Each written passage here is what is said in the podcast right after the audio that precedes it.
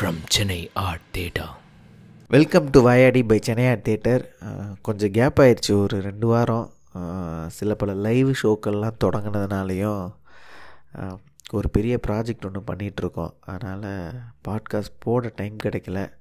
But ஆனால் அந்த பாட்காஸ்ட்டில் ஒரு பியூட்டி என்னென்னா ஒரு ப்ரெஷர் இல்லைங்க உங்களுக்கு. Uh, ஒரு கமர்ஷியலாக ஒரு ப்ரெஷரும் இல்லை. ஸோ நீங்கள் ஜென்யூனாக உண்மையிலே பேசணும்னு விரும்பப்படுற டாபிக்ஸ் மட்டும் பேசினா போதும்.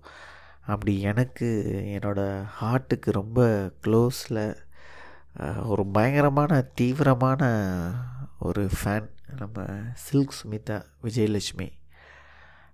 அவங்க மொத மொத பண்ண கேரக்டர் வந்து சில்க். ஒரு சாராய வியாபாரியாக நடிச்சிருப்பாங்க.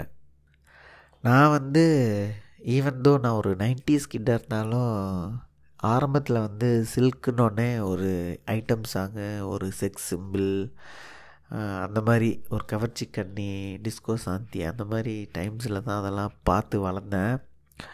அதுக்கப்புறமா எனக்கு வந்து மூன்றாம் பிறை பார்த்தேன். அந்த படம் தான் அந்த டைமில் பார்த்தேன். சின்ன வயசில் எங்கள் அம்மா கூட பார்த்து எனக்கு ரொம்ப பிடிச்சிருந்தது. அந்த படத்தில் சில்கோட ஆக்டிங்கும் அந்த படத்தில் கமலுக்கு நேஷ்னல் அவார்டு கொடுத்தாங்க ஸ்ரீதேவி கொடுக்கல. அந்த மாதிரி பல பிரச்சனை போயிட்டுருந்தது பாலுமகேந்திராவோட பாலு மகேந்திராவோட பெஸ்ட் மூவி அந்த மாதிரி. பட் ஆனால் எனக்கு அந்த படத்தில் சில்கோட ஆக்டிங் ரொம்ப பிடிச்சிருந்தது.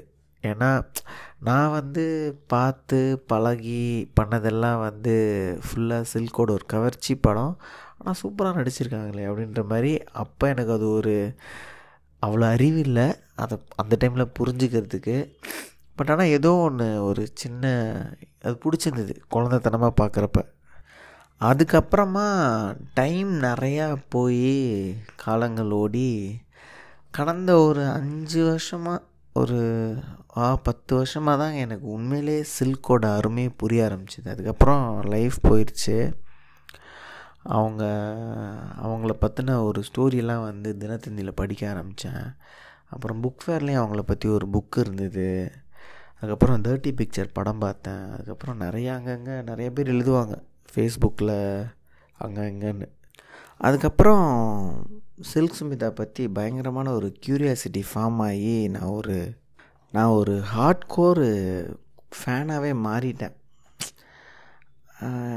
ரொம்ப ஒரு அவங்கள பற்றின ஸ்டோரிஸ்லாம் படித்து எனக்கு ரொம்ப இன்ஸ்பைரிங்காக இருந்தது. ஸோ நான் ஒரு ஆக்டர்ஸ்லாம் வச்சு ஒரு ஷோ டிஸ்ப்ளே மாதிரி கபோர்டில் சும்மா ஃபோட்டோலாம் ஒட்டி வச்சுருப்பேன்.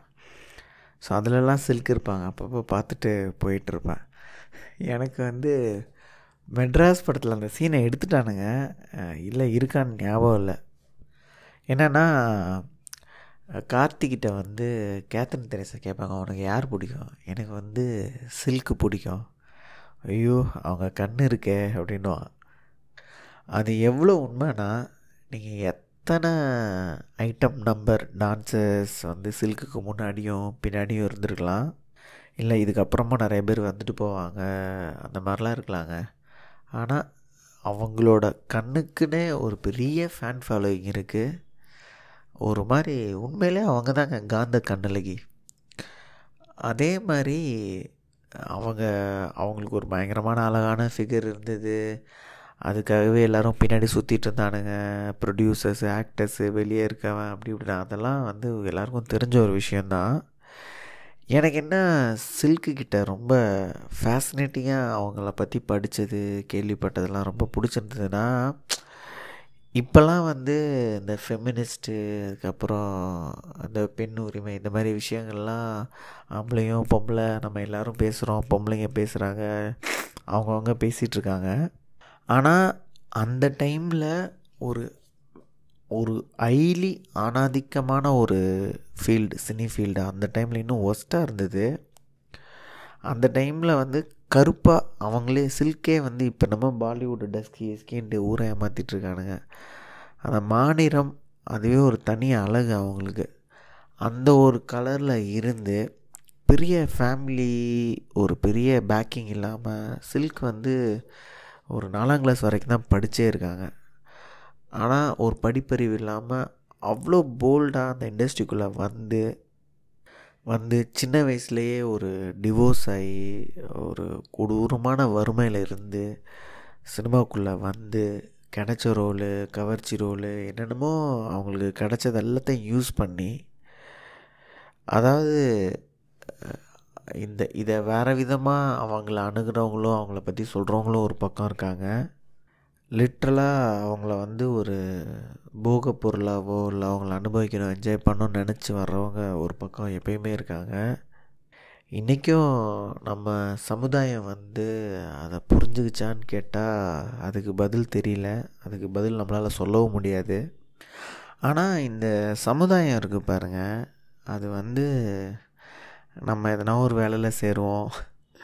இல்லை இதை முடிச்சா அதை படி இதை பண்ண அதை பண்ணு கல்யாணம் பண்ணால் குழந்த பெற்றுக்கோ அதுக்கப்புறம் அதை பண்ணு அவங்களுக்கு சேர்த்து வை அவங்களுக்கு கல்யாணம் பண்ணி வை.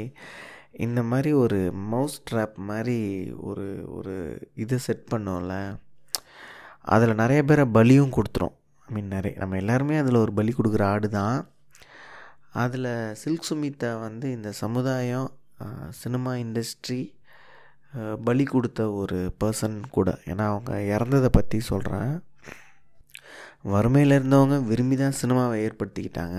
நடிகர் ஆகணுன்னாங்க ஆனால் அவங்கள ஒரு கவர்ச்சிக்காக யூஸ் பண்ணி ஏன்னா அவங்களுக்கும் வாய்ப்புன்றது அது மூலிமா மட்டும்தான் கிடைக்குதுன்னா அவங்க ஏன் அதை பண்ணக்கூடாது? ஏன் அதை பண்ணி தான் அவங்க சக்ஸஸ் ஆனாங்க பெருசானாங்க? அவ்வளோ இவ்வளோ பெரிய பின்புலம் இல்லை படிப்பு இல்லைனா கூட சில்க் சுமிதா போல்டாக அந்த காலத்திலேயே ஃபெமினிஸ்டாக இருந்தாங்க. அந்த காலத்திலேயே அவங்க வந்து ஹீரோஸ்க்கு ஈக்குவலாக சம்பளம் எனக்கும் வேணுன்றதை கேட்டாங்க. ப்ரொடியூசர்ஸ் அவங்க கால் ஷீட்டுக்காக வெயிட் பண்ணி இருந்திருக்காங்க. அவங்க வந்து இத்தனைக்கும் அவங்களோட மேக்கப் மேனு அதுக்கப்புறம் அவங்க கூட இருக்க அசிஸ்டண்ட் எல்லாருக்குமே வந்து அதிகமாக சம்பளம் கொடுப்பாங்க. சப்போர்ட் பண்ணுவாங்க. குடும்ப பிரச்சனைக்கெல்லாம் காசு கொடுப்பாங்க. பெருசாக சினிமா ஃப்ரெட்டர்னிக்குள்ளே இப்போ இருக்க ஆக்டர்ஸ் ஆக்டர்ஸ் எல்லோரும் பார்த்தீங்கன்னா அவங்கெல்லாம் ஒரு மாதிரி பார்ட்டி பண்ணிக்கிட்டு ஃபேமிலி ஃபங்க்ஷன்ஸ் போயிட்டு அப்படியே ஒரு மாதிரி ஒரு கம்யூனிட்டி ஃப்ரெட்டர்னிட்டிக்குள்ளே இருப்பாங்க. எல்லா ஃபீல்டும் அந்த மாதிரி தான் முழுக்க முழுக்க. ஸோ யாருமே விதிவிலக்கில் சினிமான்னு இல்லை எல்லா துறையும். ஆனால் சில்க் வந்து அங்கே கூட ஒரு ரொம்ப ஒரு ஹைலி இன்ட்ரோவர்ட்டான ஒரு பர்சன் அவ்வளோ சீக்கிரம் யாரையும் நம்ப மாட்டாங்க. இல்லை பழகுனாலே வந்து எல்லாரும் வந்து எதனா அட்வான்டேஜ் எடுத்துப்பானுங்க அப்படின்ற மாதிரி அவங்க ரொம்ப ஃபீல் பண்ணாங்க. அப்படின்னு நான் படிச்சிருக்கேன். ஸோ அதை விட குறிப்பாக வந்து அந்த காலத்துலலாம் வந்து இந்த ப்ரைவசிக்கு துணி மாற்றிக்கிறதுக்கு கேரவேனு டாய்லெட் போகிறதுக்கு கேரவேன்லாம் கிடையவே கிடையாது. ஹீரோவோ ஹீரோயினோ எல்லாருமே வந்து வெளியே தான் சேர் போட்டு உட்காந்துருப்பாங்க அந்த ஷூட்டிங் நடக்கிற இடத்துல தான் டாய்லெட் போயிட்டு வருவாங்க. அவங்க வந்து அப்போ கூட எனக்கு சேஃப்டி இல்லை அப்படின்ற மாதிரிலாம் ஃபீல் பண்ணியிருந்திருக்காங்க. சில்கோட கால் ஷீட்டு முடிவானதுக்கு அப்புறம் தான் ரஜினி கமல் படங்களே வந்து புக் ஆகிருக்குன்ற ஒரு காலகட்டம்லாம் இருந்திருக்கு சினிமாவில் அவங்க அந்த அளவுக்கு ஒரு உயரத்தை அடைஞ்சாங்க. பயங்கரமான ஒரு ப்ரொடியூஸ் பண்ணி நிறையா பணம்லாம் அவங்களுக்கு ஃப்யூச்சரில் இழந்தது. அதுக்கப்புறம் அவங்களுக்கு உண்மையிலே லைஃப்பில் ஒரு லவ்னு ஒன்று எதிர்பார்த்துருக்காங்க போல். அது கிடைக்கல. அப்படின்ற மாதிரி தான் சூசைட் பண்ணிக்கிட்டாங்க. அதுக்கப்புறம் அது கொலைன்றானுங்க. அது மாதிரி நிறையா சொல்கிறானுங்க whatever said and done Silk சுமித்தானாலே ஒரு அழகி மனசால் ஒரு ஒரு பெரிய மகாராணி. அவங்களோட குணம் அவங்க தைரியம்லாம் வந்து இன்றைக்கும் இருக்க? எந்த ஹீரோயினுக்கும் அவ்வளோ பெருசாக இல்லைன்னு நினைக்கிறேன். அந்த எப்பயுமே கொஞ்சம் இந்த தில்லாக இருக்கவனுங்க ராவாக இருப்பானுங்க எல்லாம் வந்து ரொம்ப கீழேந்து வருவானுங்க. அவனுக்கு ரொம்ப பயமே இருக்காது இதை பற்றியும் ஒரு பெரிய இடத்துக்கு போனாலும் தைரியமாக தில்லாக இருப்பாங்க. ஸோ குஷ் வந்து சில்கை வந்து ஒரு அடி கேட்டாங்க. மாதிரி நீங்கள் யாராக விரும்புகிறீங்கன்னா அவங்க நான் வந்து நக்சலைட் ஆக விரும்புகிறேன் அப்படின்னு. ஏன்னா அவங்க ஆந்திராவில் வளர்ந்தாங்க. அந்த டைமில் நிறையா அவங்க சஃபர் பண்ணியிருக்காங்க. ரொம்ப பாதிக்கப்பட்டிருக்காங்க. அந்த வெறி அவங்களுக்குள்ளே இருந்துருந்துருக்கு அதே மாதிரி அவங்க ரொம்ப கம்யூனிஸ்டாக சோஷியலிச கருத்துக்கள்லாம் பேசின ஒரு பயங்கரமான பர்சன் சில்கை வந்து நிறைய பேர் சினிமா துறைக்குள்ளே இருக்கவனுங்கெல்லாம் வந்து அவங்க ரொம்ப ஆணவம் பிடிச்சவங்க அப்படி இப்படின்லாம் வந்து பேசுவாங்க.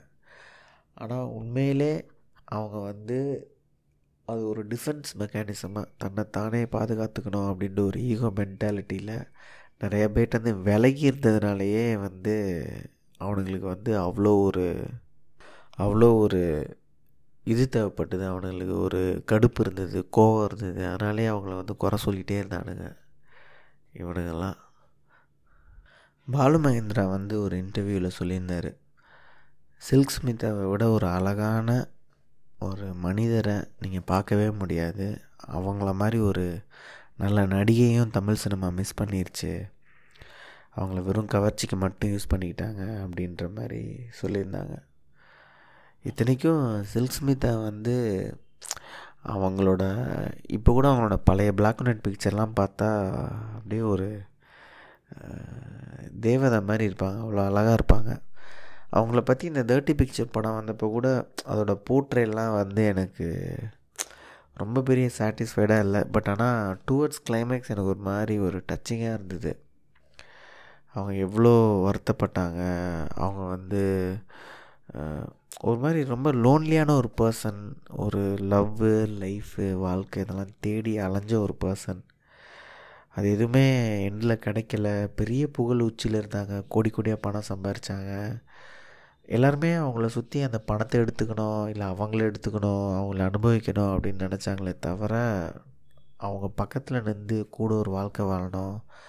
அவங்கள ஒரு சக மனுஷன் அன்பு செலுத்தணும்னு நிறைய பேர் நினைக்கல. அந்த டிப்ரெஷன்லேயே இறந்துட்டாங்க சூசைட் பண்ணிக்கிட்டாங்கலாம் நிறைய பேர் சொல்கிறாங்க அவங்க டெத்துக்கு பின்னாடி இருக்க மிஸ்ட்ரி நம்மளுக்கு தேவையே இல்லாதது அது உண்மை என்னன்னு நம்மளுக்கு தெரியாது.